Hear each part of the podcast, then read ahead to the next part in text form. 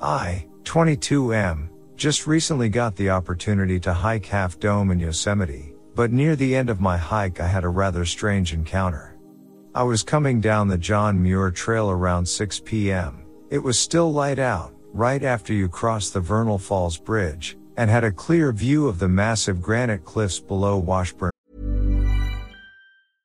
Everyone knows therapy is great for solving problems, but getting therapy has its own problems too, like finding the right therapist, fitting into their schedule, and of course, the cost. Well, BetterHelp can solve those problems. It's totally online and built around your schedule. It's surprisingly affordable too. Connect with a credentialed therapist by phone, video, or online chat, all from the comfort of your home. Visit betterhelp.com to learn more and save 10% on your first month. That's BetterHelp H E L P. Millions of people have lost weight with personalized plans from Noom, like Evan, who can't stand salads and still lost 50 pounds. Salads, generally, for most people, are the easy button, right? For me, that wasn't an option. I never really was a salad guy. That's just not who I am. But Noom worked for me. Get your personalized plan today at Noom.com. Real Noom user compensated to provide their story. In four weeks, the typical Noom user can expect to lose one to two pounds per week. Individual results may vary. Point, when I noticed an out of place object nestled in an alcove roughly halfway up the thousand foot tall cliffside. It was a bright white color, wider than any of the naturally occurring patterns on the rock, and it was shaped like two big, billowy pant legs. Think MC. Ryan Reynolds here from Mint Mobile. With the price of just about everything going up during inflation, we thought we'd bring our prices down. So to help us, we brought in a reverse auctioneer, which is apparently a thing. Mint Mobile unlimited premium wireless. Have to get 30, 30, bit to get 30, bit to get 20, 20, 20, bit to get 20, 20, bit to get 15, 15, 15, 15 just 15 bucks a month. So, Give it a try at mintmobile.com slash switch. $45 upfront for three months plus taxes and fees. Promo rate for new customers for limited time. Unlimited more than 40 gigabytes per month. Slows. Full terms at mintmobile.com. Hey, Dave. Yeah, Randy. Since we founded Bombas, we've always said our socks, underwear, and t shirts are super soft. Any new ideas? Maybe sublimely soft. Or disgustingly cozy. Wait, what? I got it. Bombas. Absurdly comfortable essentials for yourself And for those facing homelessness. because one purchased equals one donated. Wow, did we just write an ad? Yes. Bombas. Big comfort for everyone. Go to bombas.com slash ACAST and use code ACAST for 20% off your first purchase. Everyone knows therapy is great for solving problems, but getting therapy has its own problems too, like finding the right therapist, fitting into their schedule, and of course, the cost. Well, BetterHelp can solve those problems. It's totally online and built around your schedule. It's surprisingly affordable too. Connect with a credentialed therapist by phone, video, or online chat, all from the comfort of your home. Visit betterhelp.com to learn more and save 10% on your first month. That's BetterHelp H E L P. How would you like to look five years younger? In a clinical study, people that had volume added with Juvederm Voluma XC in the cheeks perceived themselves as looking five years younger at six months after treatment. Look younger, feel like you. Add volume for lift and contour in the cheeks with Juvederm Voluma XC. Reverse signs of aging by adding volume to smooth laugh lines with Juvederm Vollure XC. For important safety information and to find a licensed specialist, visit juvederm.com. That's J U V E D E R M.com. Not for people with severe allergic reactions, allergies to lidocaine, or the proteins used in Juvederm. Common side effects include injection site redness, swelling, pain, tenderness, firmness, lumps, bumps, bruising, discoloration, or itching. There's a risk of unintentional injection into a blood vessel, which can cause vision abnormalities, blindness, stroke, temporary scabs, or scarring. Talk to a licensed specialist to find out if it's right for you. hammer pants, connected at the top with some sort of odd white shape where the legs came together. The object didn't appear to be made of any sort of fabric, however, as it didn't move or ripple in the high winds like you'd expect of a fabric. It's also worth nothing that this was in September, so no snow anywhere on the mountainside. It was quite far away, but even so I would estimate its height at around 7 or 8 feet. I stopped my descent to stare at it for a second when another hiker passed me and stopped to strike up a conversation. I asked her if she saw that thing up on the cliffside, And immediately she points up at the white object and goes, yeah, that thing that looks like a kid in a white bath towel? I was wondering if you were looking at that when I saw you stopped. Mind you, this mountain we're looking at is huge. Like big enough to fill your entire field of view from where we were standing huge. And out of all that, she knew even before I said anything exactly what I was looking at, the weird white pant thing up on the cliff. She described it as a child in a towel I suspect because the gap between the white pant legs made it look like a white object wrapped around a dark object, though the dark was the same color as the rest of the recessed alcove in the cliff. I asked her if she had ever heard of the Fresno Nightcrawler, which she hadn't, and as I explained to her what they look like she kept staring at the thing on the cliffside and declared that's exactly what I'm looking at. I kept stopping to look back at it from different angles as we descended farther down the trail, and each time the perspective shifted in such a way to confirm that it was some sort of solid object, not markings on the granite. I have to believe that it's some sort of strange foreign object that was planted up there or an optical illusion created by a particularly stark white piece of granite cliff, but it was eerie how neatly it appeared to match the Nightcrawler security cam slash trail cam footage.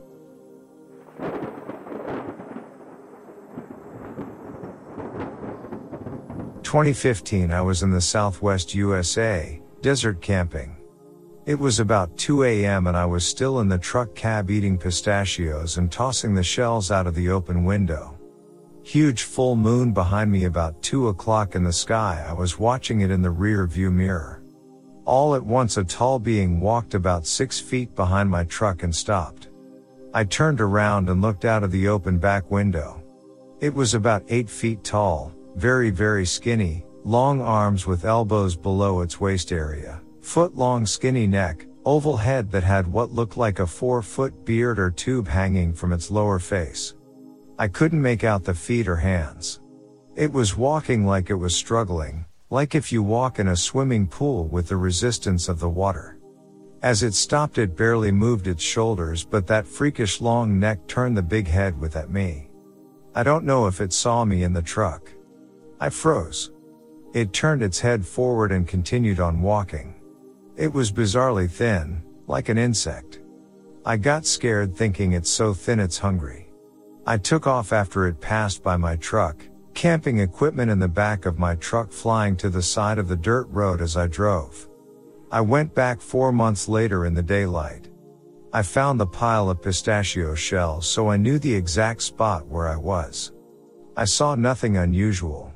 I drove around a bit, it was a nice day and found a place that looked like a good hiking spot. As I got out of the truck, maybe about 3 in the afternoon I heard diesel engines struggling digging, like backhoes, earth movers, dump trucks dumping a load and banging the scooper to unload all the dirt, trucks backing up with a beep. Beep, sound but there was nothing around. I was in the middle of nowhere on a dirt road, no other cars around for miles. I couldn't figure where the digging noise was coming from but wondered. I got on my hands and knees and listed to the ground. It was coming from under the desert landscape. I was standing on where the digging was coming from. As I stood up, I saw two very shiny white pickup trucks facing the front of my truck, onyx black windows. They were so shiny the sun reflecting on them hurt my eyes. Driving in the desert piles dust would be on a truck, these looked like they just came off a showroom. I got scared. I guess they saw me listening to the ground and I suppose I wasn't supposed to hear that sound. As I got back in my truck I saw two more white trucks exactly the same behind me, facing me. I drove off looking if they were following me, they weren't. As I got to the nearest road my heart sank as there were two more of the same trucks waiting for me at the intersection facing each way so whichever way I was going one truck would be right behind me. As I got on the road the truck behind me followed me right on my bumper. I was going 90 miles per hour and the truck was right behind me. The other truck then was trying to pass me. I was swerving two lanes to keep it from passing me. I came up to an exit to some buildings and decided to give it a shot and exited. At the same time the two trucks slowed down and made a U-turn and went back. They could have taken me out in the desert and no one would have found me or my truck. But they didn't. Did they want to kill me on the road? I don't know, but I was terrified to go home thinking they'd be there, but I never saw them again and never went back. My thought is, I discovered a government installation being built, maybe for national security. So I keep that location to myself, it might be very important to keep their location unknown. My other thought. Why chase me when that giant insect-like being was walking around a few months prior about four miles from where I heard the digging sound? Is that location ET slash human slash government? I'm still scared stiff, not talked about it at all till lately. I reported my two sightings to MUFON. I did not tell about the site where the digging was going on. I'm very curious what's going on out there, but I won't return.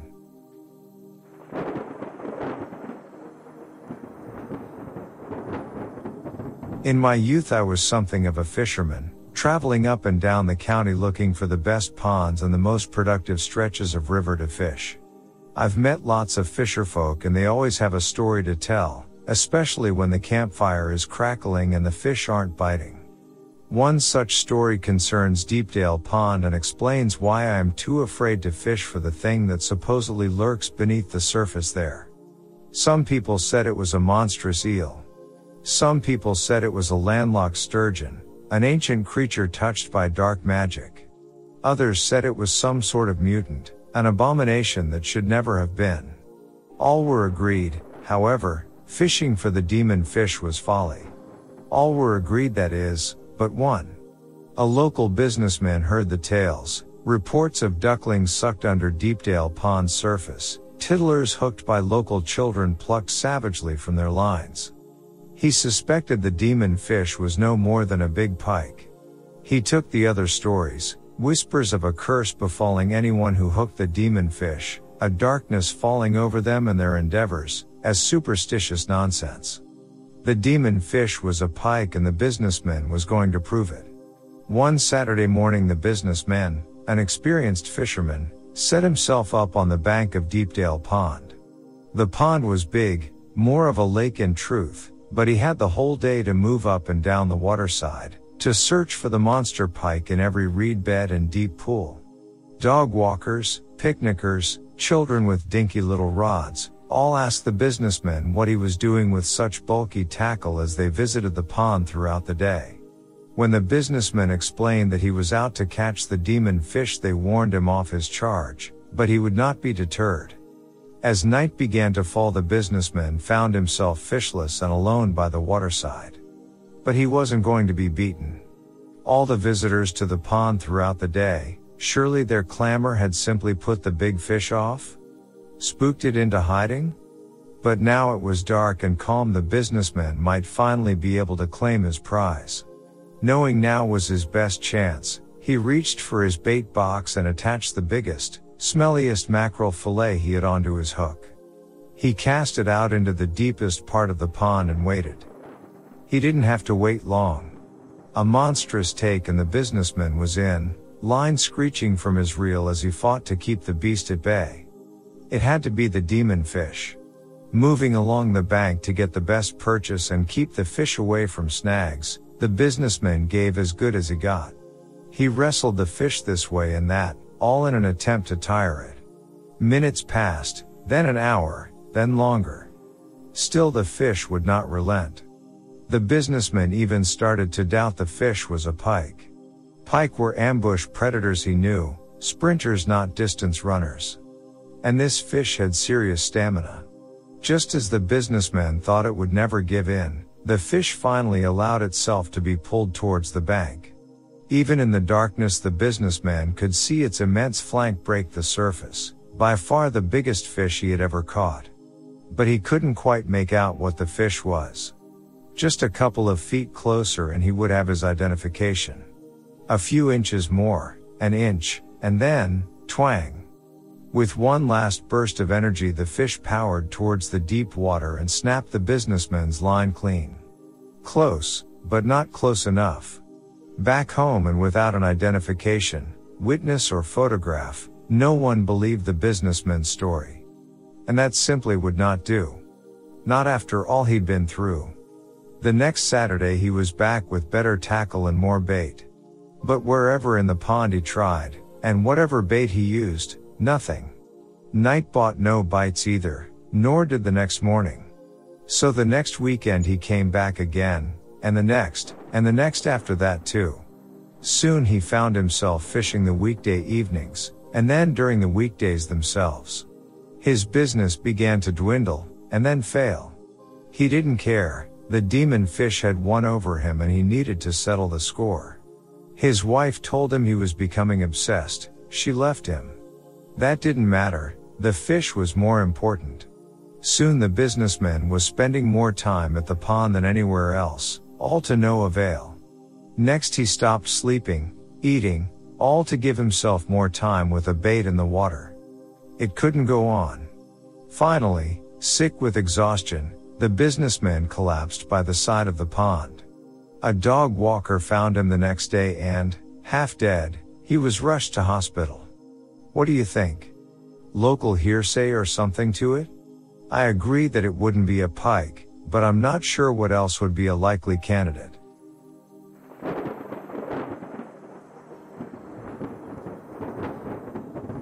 I believe I encountered a Sasquatch group of four last summer, 2021, while camping in Twin Rivers Beach, Washington.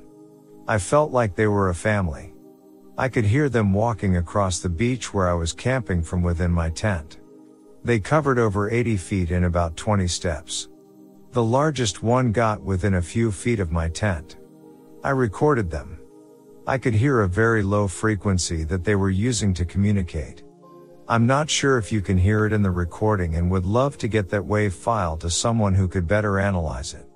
There were four beings. They were walking on two feet. I could clearly hear the differences in their sizes and distance from where I was. There are a bunch of flat stones on the beach. This made it difficult to impossible for them to walk across the beach without making a noise. Based on the sound of their footsteps is why I believe it was a family of four. There was a very large one bringing up the front, a younger one, and was the second to the smallest. The third was a little one that was walking just in front of the second largest one which was bringing up the rear of the pack.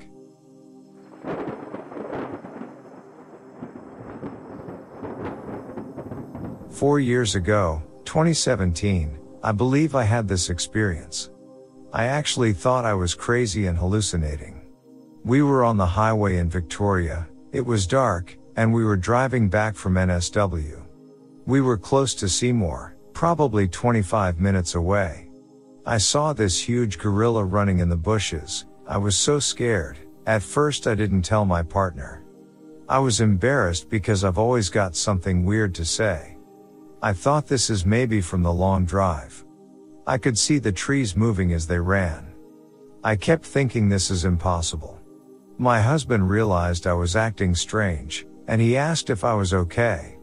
I told him that there was a gorilla-like thing chasing us, but still no cars around.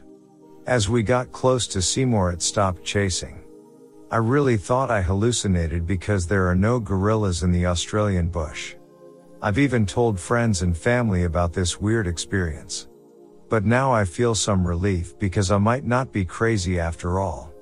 I'm Aussie and didn't know the Yowie.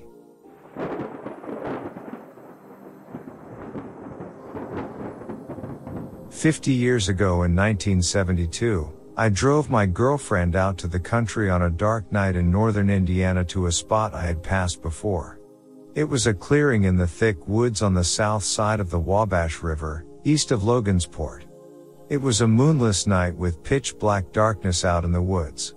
I pulled into the spot and parked. We got out and I laid out a blanket. We didn't even have a moment to sit down when we heard something huge and aggressive crashing through trees and thick underbrush directly towards us. It sounded like it was making a grunting or growling noise. Crash, crash, crash, crash. I grabbed the blanket, ran into the car, and sped off. We left there in shock and never spoke about the incident.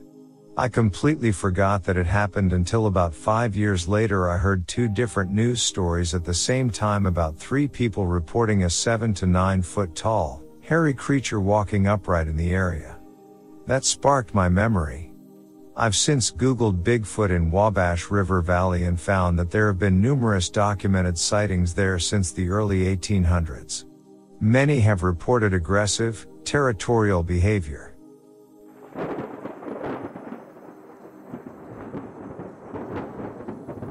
This is my interaction with the Palmyra, Maine wolves.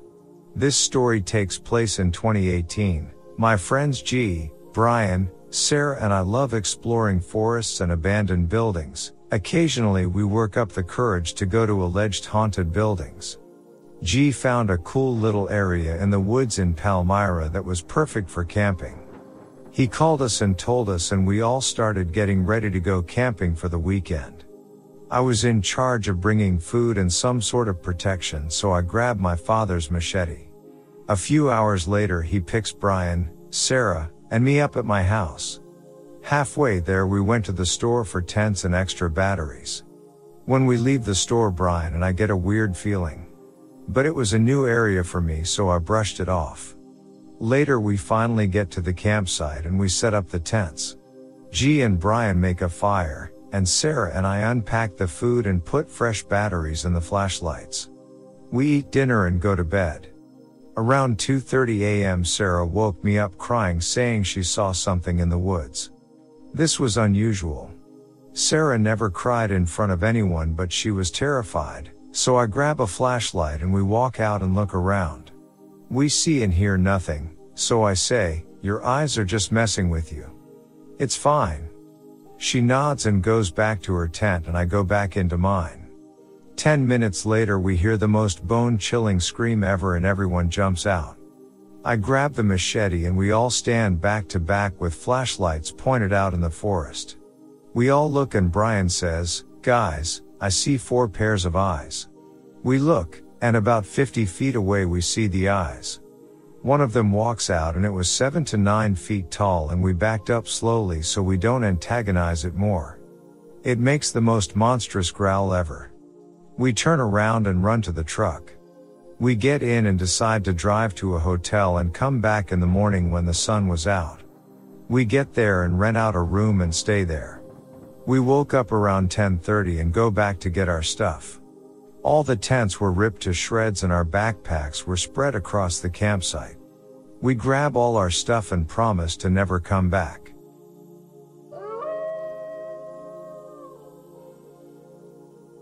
I was serving as a camp counselor for the Evergreen School District's outdoor school program at Camp Bonneville.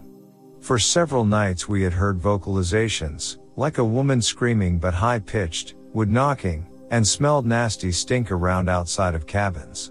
One night a few rocks hit the cabin waking campers and myself, we assumed it was another cabin group messing with my campers. Wednesday night I was walking down by the trout pond and had just crossed the bridge when I heard underbrush breaking near the tree line. I moved closer, moving quietly so as not to disturb whatever animal was making the noise, thinking it might be deer. Out from the tree line came a large, massively built hominid. It had long arms hanging almost to its knees and it had apples in its hands. The apple trees were near the cabins, not near the pond. Deer are often seen feeding on the apples at night. It was eating one as it walked toward the pond. It walked with its knees bent, in a slightly stooped manner. It ate maybe half before dropping it. When I noticed its hands, the thumbs were in line with its fingers, unlike an opposable thumb. It then stopped and sniffed the air, turning to face my direction. It looked right at me. It grunted softly a few times, then made a strange ooh sound. It smelled like the most rancid cheese mixed with wet dog odor. It then turned and rapidly returned to the tree line, disappearing from sight. I then noticed I was kinda shaky in attempting to move, kinda like a lethargic feeling. Then before I knew it, I was running up the road to the cabins. I remember some of the campers found a tree branch nest like shelter in that same tree line the day before. The bracken was all pushed down inside. No one thought anything of it at the time. I never mentioned it to anyone until my girlfriend's best friend mentioned things going on near their place near Bell's Mountain. I asked her questions about it. She told me about the wood knocking and vocalizations in the woods behind their house near the creek. After hearing this, I told her my encounter at Camp Bonneville and she freaked. I told her, as kids, we always heard stories about a beast living up on Bell's Mountain. I have spent 12 years in the military, 8 USMC, 4 US Army, multiple combat deployments, so I've seen a lot in my time but nothing like that. I've spent a lot of time looking into what I might have encountered. Only thing I can say is it was an undiscovered primate, of that I am certain.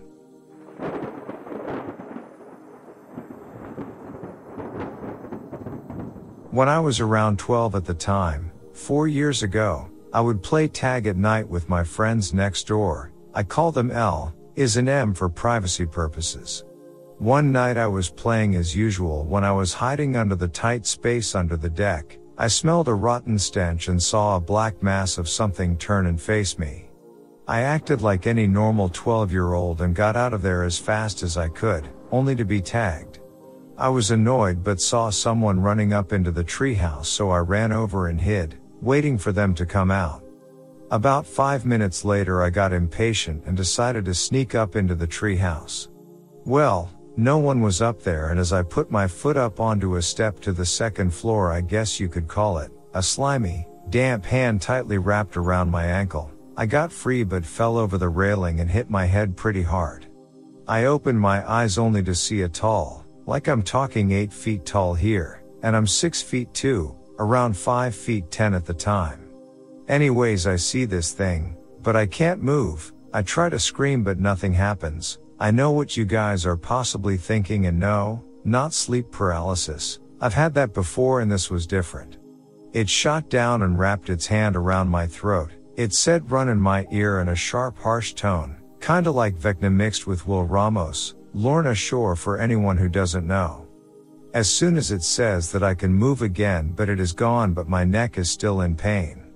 I get up and book it but get stopped by L. He spins me around and asks where I have been and that they have been looking for me for 20 minutes. I tell him what happened and he calls BS saying they looked behind the treehouse multiple times. I blink and there it is, right behind him in the split second I blinked.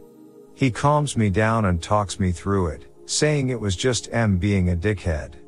About an hour passes of nothing happening and I go inside only to see this thing again in our chook pen just staring at me. I tell my parents and sister, is, and she says she put her hand in the spar and did it all. The spar was bone dry at the time of this. If anyone has any insight about this, please let me know. I have looked online throughout the years, but the only thing that somewhat resembles what I saw was the rake or a version of Slenderman I drew but a couple years ago with few facial features, eyes, mouth, Back in March of 2008 my employer sent myself and some coworkers to Portland to open a new office. We spent three weeks out there. Now for myself I have loved unexplained phenomena, always have, always will, especially when it comes to the subject of Bigfoot etc. When I found out I was going to Portland I went through the roof because all I could think about was getting into the woods and taking a look see, if you will. In a nutshell, I turned one of my coworkers on to the Bigfoot subject and he is now addicted. To make a long story short, my employer gave us Sunday and Mondays off and that was our time to get out and see the sights. The first weekend was Mount Hood. We camped out. It was scary but nothing to report. The next weekend we headed for Mount St. Helens. We crossed over the Bridge of the Gods and went east towards the town of Stevenson then through the town of Carson in Washington state. Somewhere in the town of Carson we took a left on a main road and headed north toward Mount St. Helens. We saw a few rural houses slash farms etc. along the way and we just got deeper and deeper into the forest. We started going higher and higher through the windy road and about 15 miles in or so we started to see only on the right side of the road a lot of branch breaks. Now let me tell you, there were lots of them. I mean hundreds and what was weird was that this was happening only on one side of the road, the right side. Trees 6 to 10 inches in diameter all broken anywhere from 7 feet to 12 feet high. My friend and I were so excited to see this. Now we did not see any creatures, But being a Sasquatch addict in the, what I like to call, ground zero for Bigfoot, I was blown away. We pulled over where there was a shoulder and we got out and began to examine all the tree breaks. So of course we tried to explain this phenomena away. Heavy snowfall no, bears no, elk no, boulders no, cougars no, humans no, well not with their bare hands and not hundreds of trees. The tree breaks were, honestly, for 15 miles or more and only on the right side of the road. Also the larger trees, the big ones not redwoods maybe the giant sequoias or pines all had marks indicating that they have been hit. I have determined them to be marks from wood knocking. There must have been hundreds of them. All about 7 feet to 12 feet high. I would love to give exact coordinates, but I did not write anything down. I can tell you that we took a left in the town of Carson on what seemed to be a main road and headed north.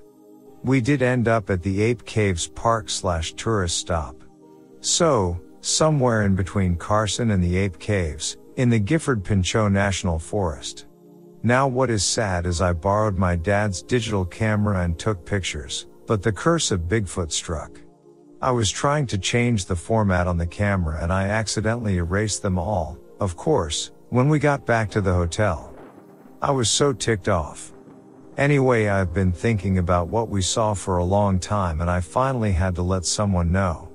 I know, for a fact, that if you were to go to this area you will see all of these tree breaks, and wood knocking evidence everywhere, and it being on one side of the road it felt like this was their way of saying this area belongs to us and stay out.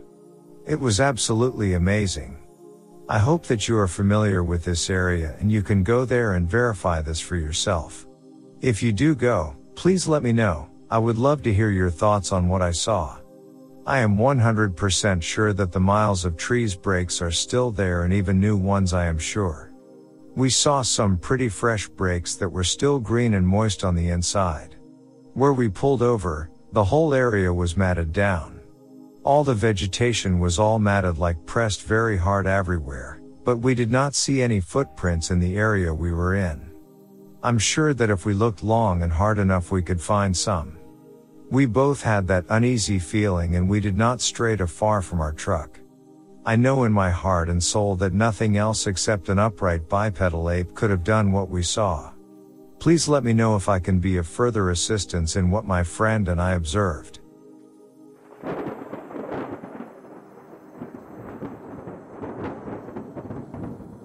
About 4:30 a.m. I was awakened by one dog barking, loud higher pitch, unrelenting, and something else making a noise, high pitched, extremely loud, primal scream maybe in response. I really did not know what the noise was. As we have a dog, I checked to see that he was okay, which he was. The noise moved from backyard to front yard. My opening and closing the side door to check on my dog made noises that I assume made whatever stop its screaming. I did not see anything. It was quite upsetting. I then went online for Sasquatch sightings in Poulsbo, Washington and found this site. The Sounds link had an entry that sounded exactly like what I heard. My 16 year old granddaughter was home as well and awakened, frightened by the noise.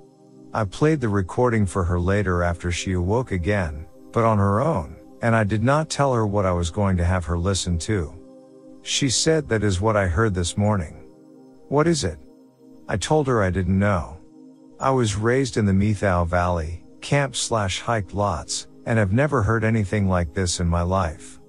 This situation lasted about 15 minutes.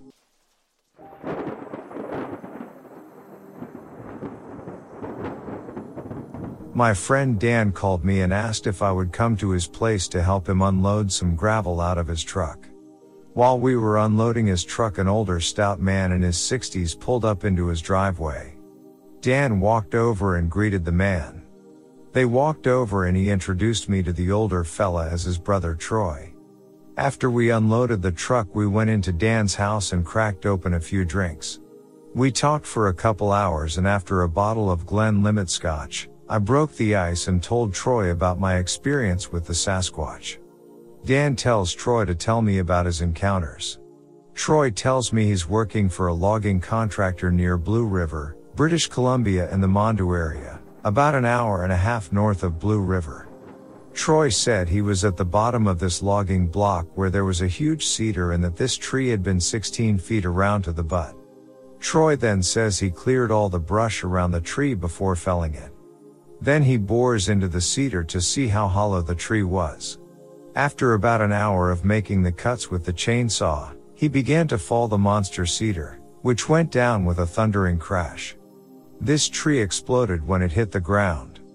He walked up to the tree near the butt and said you could see into the huge hollow space. It was kind of like looking into a cave. Troy then says he thought he could see brownish looking bones in the deep hollow. He first thought that this could be a food cache pit from a cougar or a bear. He crawled into the cedar and pulls out some of the bones. On further inspection, it looked like a human's hip bone, and the next thing he pulled out shocked him. Troy said he pulled a huge arm bone with the hand attached. The hand was four times bigger than any human hand and the arm bone had to be as thick as the end of the base of a baseball bat. He then called his boss down on the handheld radio. On further inspection of the bones, they found long hair and rawhide like material stuck to some of the skeletal remains. They were dumbfounded. His supervisor said he needs to call the police as these look like human remains. Troy said the bones were thicker and longer than any human remains that he had ever seen and the hair and rawhide material were a mystery. There was no decomposition smell, just the odor of cedar boughs. He also noted that the Bush supervisor called the police just as the day was ending. Provincial conservation officers arrived. The workers were not allowed to go back to the site until a week later, just to get their equipment. They never logged that block. Troy also noted that when retrieving the logging gear there was a conservation officer there with another contractor waiting to deactivate the road. I asked Troy what he thought of it. He said he thinks this may have been where a Sasquatch died. I asked if there were any openings in the cedar or how we thought it could have got in there. He shrugged his shoulders as he cracked open another bottle of scotch. I asked Troy if he had any other strange encounters while working. He mentioned other accounts told to him by loggers, but nothing else had occurred with him. Troy now carries a 4570 Marlin in his truck wherever he goes. He warned me that if I ever travel on the Hart Highway to carry protection. We had a good visit talking about Sasquatch and logging.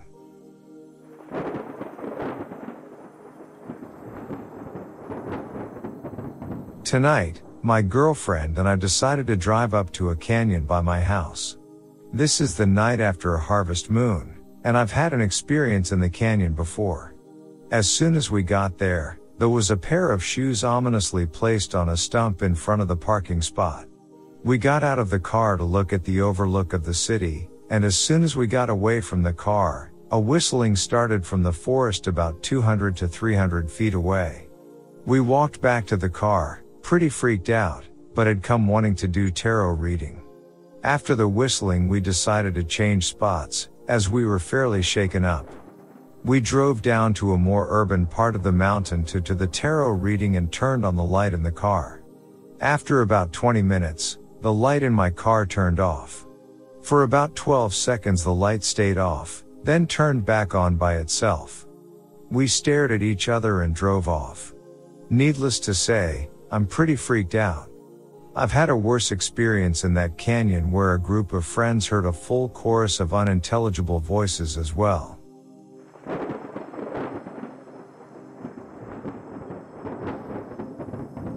I was driving north on Oak Ridge Road, approximately 40 miles per hour.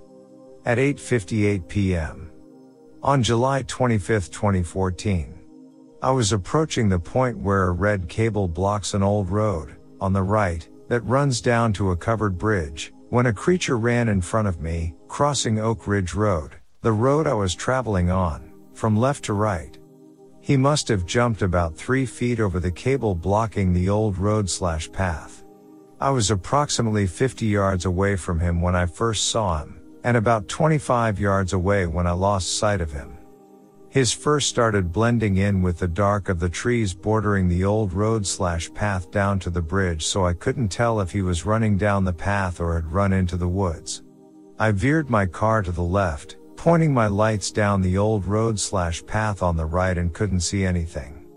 I didn't get out of my car as it didn't register in my mind what I may have seen until after I had driven on. The creature was running very fast on two feet.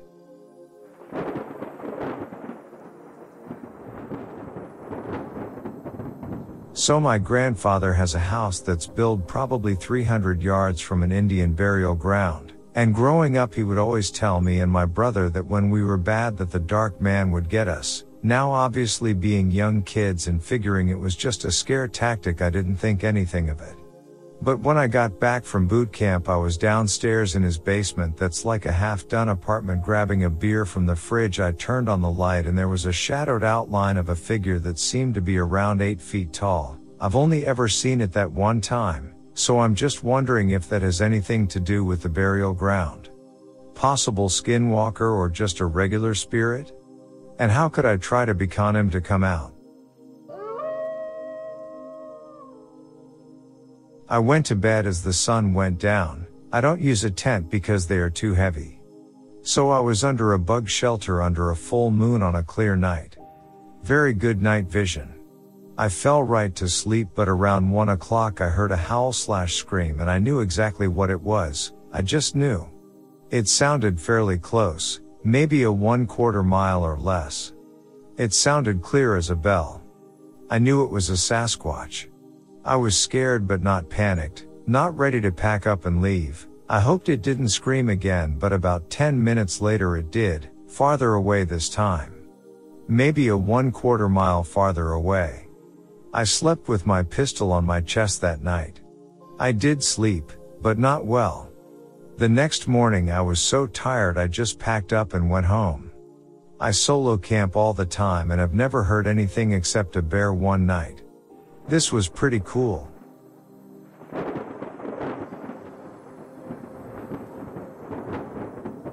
My 15 year old son and I were both awoken by animal noises outside our tent. I figured it was raccoon or squirrels looking for scraps. Soon heard it was something larger. Thought possibly elk or deer. Then a strange sound came from outside the tent about 10 feet from the door. Very unique, not of any I have ever heard of hiking and hunting for 33 years. A similar but uniquely different sound seemed to respond from the other side of the tent about 20 to 25 feet away. The sounds were not growling nor grunting, I thought possibly coyotes because of the high pitch, yet they were not coyote sounds. Then a third response to the first two further back towards the lake. Like a woman screaming. Yet lower and not a fearful expression. My son was admittedly freaked out a little by the third noise. Approximately three minutes later we heard the screaming sound louder and more intense about 100 yards to the SE. Then we went back to sleep. Wondering. We tried to make sense of it all the following morning, and discussed the sounds over breakfast, then again as we headed into the woods on the Bumping Lake Trail to fish. I have been fishing here over 20 years and have never seen nor heard anything similar.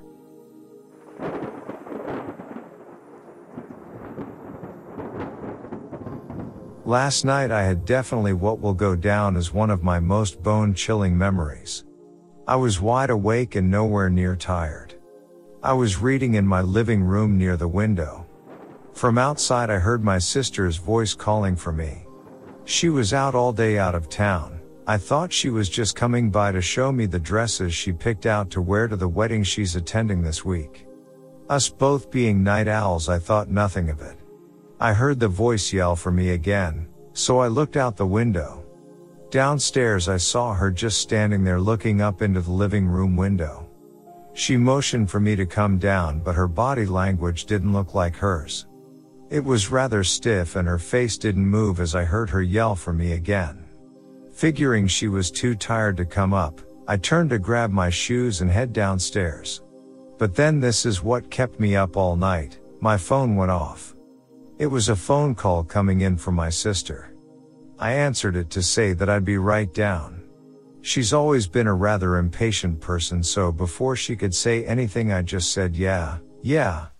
I see you. I'm coming down. There was a slight pause and she goes, No, I just got home. You aren't answering my video chat requests. I want to show you the dresses I'm gonna wear. My stomach sank. I looked out the window, what I thought was her wasn't there. I know it would have to be something trying to imitate her because she called out in her exact voice and inflection. Using two nicknames that only she uses. Creeped out, I quickly video called her. From her phone camera, I saw the familiar background of her bedroom. I've never felt so unsettled in my whole life.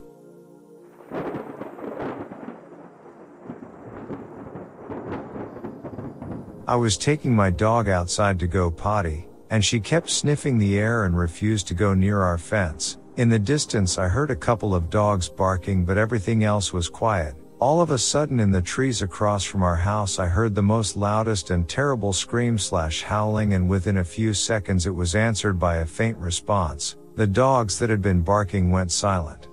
I grew up in the country around these parts and I know what all the animals sound like etc. But this was something I have never heard and I will never forget.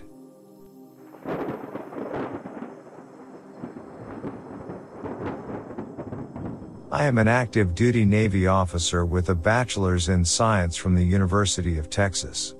I also grew up in the country in Texas and do not get frightened easily. I woke up to use the bathroom at about 4 in the morning. Within 10 minutes, I began to hear whooping in the near distance. I live very close to Highway 3 and the sound was on my side of the highway. I would have to say within one quarter of a mile. At least five different dogs in the neighborhood began to bark very excitedly, which was a surprise since I didn't even know that many dogs were that close to me since they never barked like that before. It sounded more like a monkey than a bird. It sounded like the Snohomish recording but much more clear.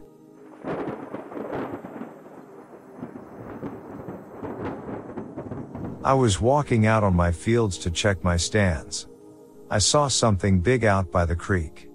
I wasn't sure if it was a bear so I ran up to get my .243. I got to about 12 feet, then I stepped on a twig and it heard me. It looked me in the eyes. I popped a warning shot in the air. It made a weird groan in the bottom of its throat and peeled off in the forest. I have not seen or heard anything weird since.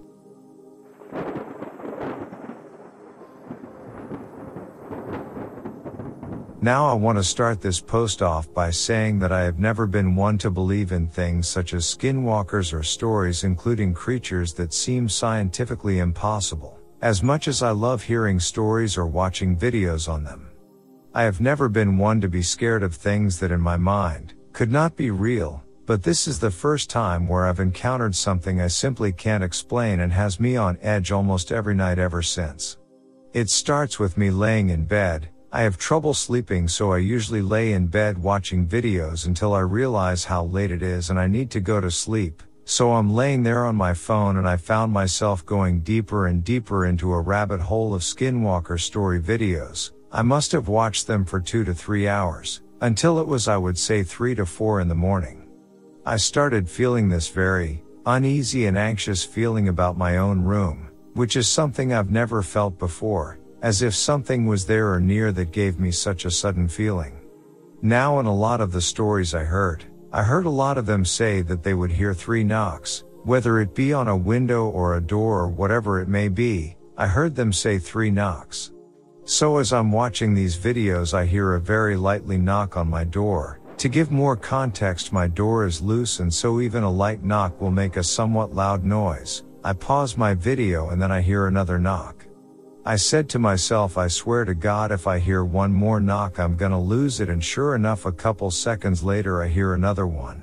And as soon as I heard that last knock, I got chills, and I was frozen. The knocking froze me and I didn't wasn't to look over at my door. I have never in my life gotten so scared I didn't want to move. So as I lay there, debating in my head if I really just heard three knocks or if it was a draft or some rational thing that made that noise, I started to hear a sort of whispering in my right ear, only in my right ear. The only or best way I can describe it is a faster version of the snake language from Harry Potter. I have never heard anything like that before. In the years I've lived in my house, it wasn't my air conditioning. It wasn't my fan. It came out of nowhere. I didn't want to move. I sat there, listening to this whispering and feeling like something was staring at me from my doorway. But after what felt like an hour but was the longest 10 minutes of my life, the whispering slowly faded away and I was left there still too scared to move until I fell asleep. Now as small as my story was, the whispering and the knocks will forever haunt me and be burned into my brain and I have never heard it since, and was the only thing to ever really scare me. I no longer watch skinwalker videos when I'm alone or at night and when I'm alone at home I will keep my gun somewhere near me. I was up on an old fire road I had been on in 1994 to see how things were growing back since the fire. I had gotten up to the third switchback and thought I'd sit and rest for a while. I must have been there for no more than 10 minutes when I started hearing vocalizations coming from the next ridge over. There's a valley between the road I was on and the next ridge with a creek at the bottom. The vocalization came from three points along the ridge. It started at the top, being answered by the ones at the bottom near the creek, then at the middle of the ridge. I never got to see them with the new growth and the trees on the other ridge. I was able to listen for some time though. I went back up a week later to see if I could get more like being able to see them. I thought I'd try to get a response so I started with a low moan. I wasn't expecting the response I got. From the third switch back above where I was it sounded like something was thrown against a tree or something. It startled me that it came from above me them from the next ridge. It was pretty loud too.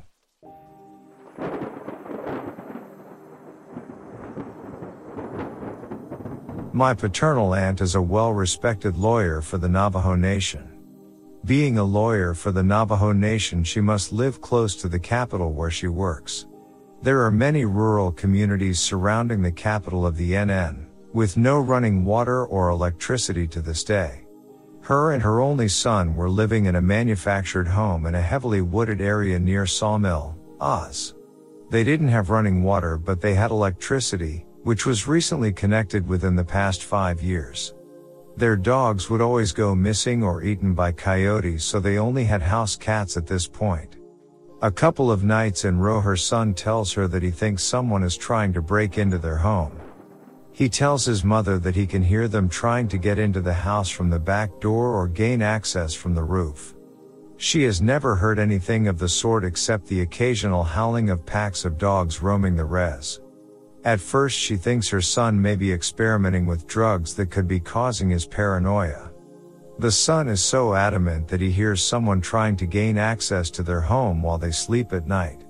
He installs motion sensitive Bluetooth cameras in the areas that he claims to hear the most activity. I am not sure what brand of cameras he installed, but it's the kind that starts recording once it is motion activated and it shows you a live feed of the activity. He syncs the cameras to the smart TV in living room. As many young Navajo youth do, he moves to Phoenix shortly after setting up the cameras for whatever reason. The mother doesn't want to be alone her first weekend he is away. She invites a close family friend, her sister by clan. They are laughing and talking after dinner and the TV is on idly in the background. Her sister asks if she is boiling water for tea. Confused she replies that she is not, why? They hear a low hissing noise and eventually find the root of the noise. The family cat is in the hallway of the trailer and is looking up towards the ceiling and hissing with its fur raised. As soon as they draw their eyesight and attention to the cat, the smart TV switches from the satellite programming to the camera feed as it has been activated. At first they both watch in amazement because they had no idea what could set off the cameras as they were angled up so high no wildlife could trip them. They hear the unmistakable sound of the displacement of weight on the roof as if someone was walking around. The footsteps and creaking had intention, definitely human. Their eyes dart back to the live feed. They both watch frozen in fear as they see a man covered in white clay and black dots, and what appears to be multiple articles of fur and animal skin slowly descend off their roof, using the metal chimney stack, which ran vertical to the outside of the home. My aunt is completely frozen. Her sister tries to snap her out of it by gripping her arm, as to keep her grounded so she doesn't faint or fall sick to what she is seeing. He is halfway down he chimney. Then they see a tattered old cloth bag dangling above his head at the top of the screen. As they continue to watch they see a pair of bare feet beginning to join him in descending down the pipe. This pair of feet appear to belong to a naked Navajo woman. She is covered in white clay and black markings as well as turquoise necklaces bouncing off her bare chest. She is climbing down holding the bag they saw earlier. Both of the SW drop to the ground and with a blur take off in different directions. The sister gets angry and wants to go outside and yell and cuss to confront them. But my aunt is frozen. She doesn't regain her bearings until 30 minutes after. They replay the footage and rewatch it to make sure they saw what they saw. They choose the option to save the recording and archive it. My aunt being logical wants to show the footage to a medicine man so that he may provide some information as to what and who it is they saw. That night they both sleep in the living room. The rest of the night is uneventful. The next morning they go to medicine man. They attempt to play him the footage they saved. It's gone. The memory is wiped clean. There is no evidence of the cameras being activated, not even a digital timestamp. They medicine man does a prayer for them because of what they have seen. The holy people tell the medicine man that they saw a married couple who were skinwalkers that don't want my aunt living in that area because of a land dispute.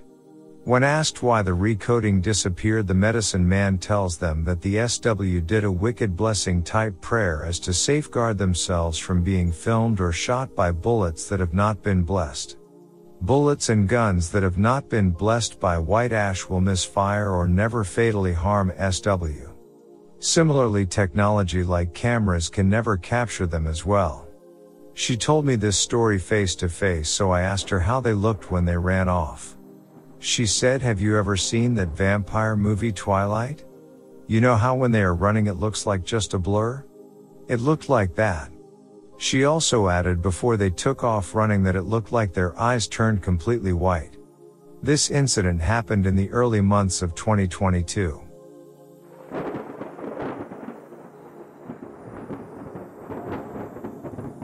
On Friday the 5th of November 2010, my family and I decided to go hiking near Lake Cushman. I typically go hiking alone as it gives me opportunity to gather my thoughts and enjoy the outdoors.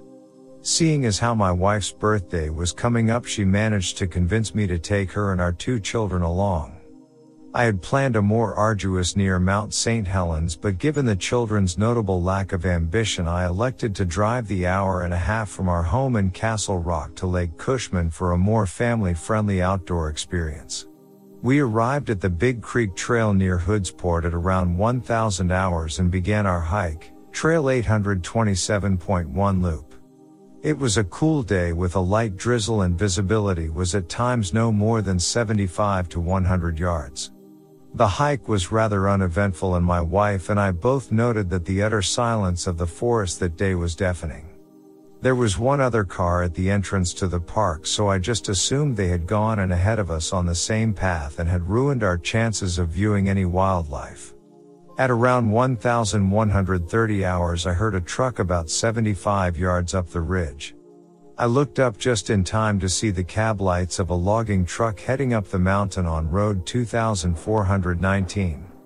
About 10 to 15 minutes later I heard what I initially thought was another vehicle struggling to climb the road. A couple of seconds later I realized it wasn't a car at all but an animal or possibly another person. It sounded like part howl and part groan. It was difficult to describe other than to say it seemed mournful. This groan slash howl lasted about 8 to 10 seconds during which time I turned to look at my wife and children. The look on their faces said it all. They had heard it as well. Almost simultaneously everyone said what was that? I said I had no idea and we continued on. At around 1200 hours we approached the Skinwood Creek Bridge. All at once we were stopped dead in our tracks by a horrible odor, which I can only describe as a cross between skunk and ammonia. The odor was so heavy we could taste it and our eyes even began to water a bit. My daughter began to cry and repeatedly begged me to let us return to the truck. I must confess I would have liked to oblige, but we were at the halfway point and continuing forward seemed to be the most logical course of action. As we continued on the odor dissipated. We made the turn at the bridge and started back down the trail on the west side. At almost the same point we encountered the odor on the east side of the trail we picked up the scent again on the west side. We continued down the trail and once again the odor dissipated. The remainder of the hike was uneventful and I dare say we made much better time heading back to the truck.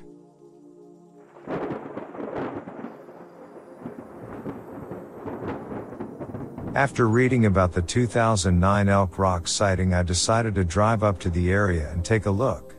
Since animals routinely use the same game trails, I figured I had a decent chance of finding more recent tracks.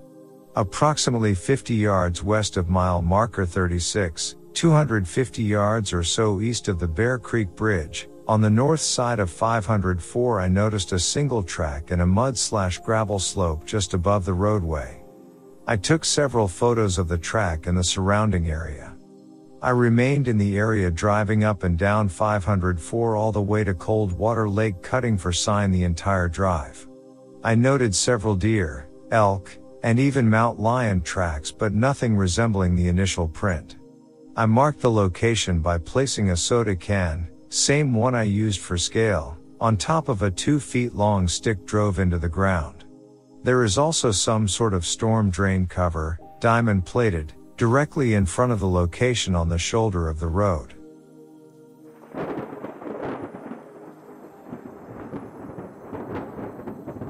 After a night of relaxing with a friend, I started walking them to the end of the road, approximately a quarter mile.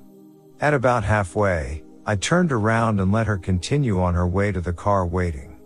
After splitting apart, there were sounds of coyotes off in the distance. I then noticed in the light provided by the car's headlights on the trees ahead, the shadow of my friend running towards the car. Seconds afterwards, I heard screams, which I figured might be our only neighbors in the area. After returning home, I spoke with my friend again over the internet. Her story was of something different. She stated that there was a creature of sorts in the bushes near the side of the road. This is what had been screaming. It had also thrown rocks at her, although she said that they were not being thrown at a high velocity, but that of a speed similar to a slow underhand throw.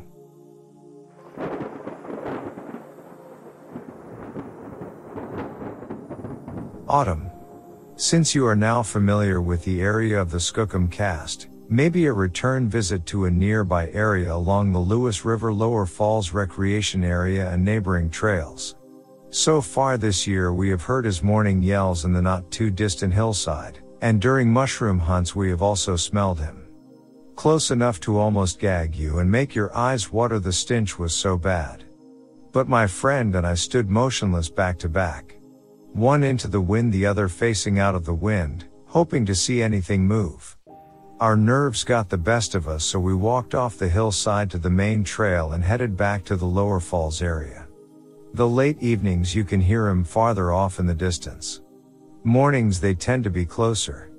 This Sunday we leave for the Lewis River again for three days and the campground will be deserted. We will keep you posted as to any events that occur. We also believe that he has shaken the camper once quiet hard. We jumped up right away but without light outside we could not see through the fogged glass. My sister Terry may have told you about the large den we had found in that same area. Tree limbs and such sort of piled up, not something a bear would do and way too large for any other animal to use.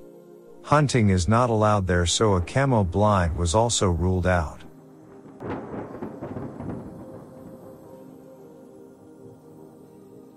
Me and my cousin would often ride our dirt bikes down to the river and spend the night, but the encounters only occurred when we walked to the river. That way, We wouldn't care off any animals late at night. We would hear animals come down and drink water. The sounds we heard were something throwing rocks into the water and it wasn't fish jumping. You can tell the difference. This only happened late at night. On time, we even left in the middle of the night as was so close. We both believe in Bigfoot and after all the stories we heard growing up that's all we could think of. It may not have been a Sasquatch, but who else would come down and do that? Certainly nor someone trying to scare us because everybody that knew us knew we carried our guns along there. There are a lot of freaky things that happen out there in those woods.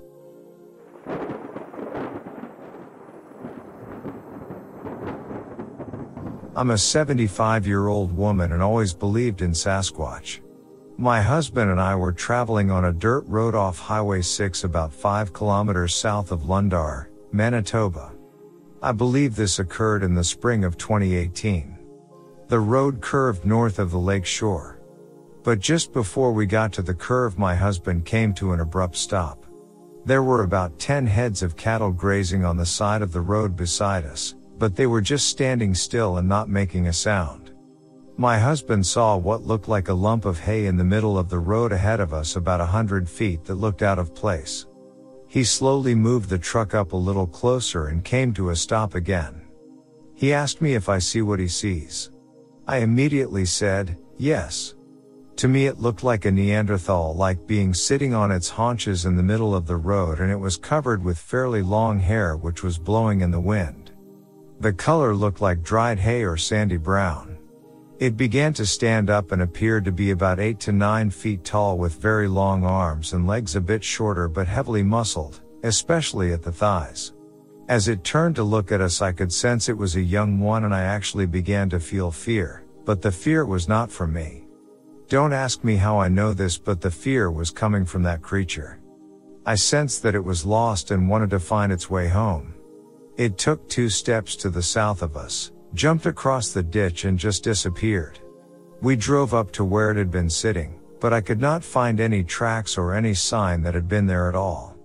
We stopped in at a friend's place along the way and when we told him what we had seen he told us to keep that information to ourselves. He proceeded to tell us that two years before a farmer shot one of those things and he took his tractor and buried it somewhere on his property not two days later. The military was at his door wanting to know if he saw any type of strange bears around. The man denied he knew anything and told them they were trespassing to leave his property. My husband died in 2019, but before he passed we often talked to each other about our experience. I told some friends about my experience and was told by one person that I am an empath and could feel the fear on the young Sasquatch. I have no idea if this is the case or not, but I do know I did not fear for my life at all when I saw it.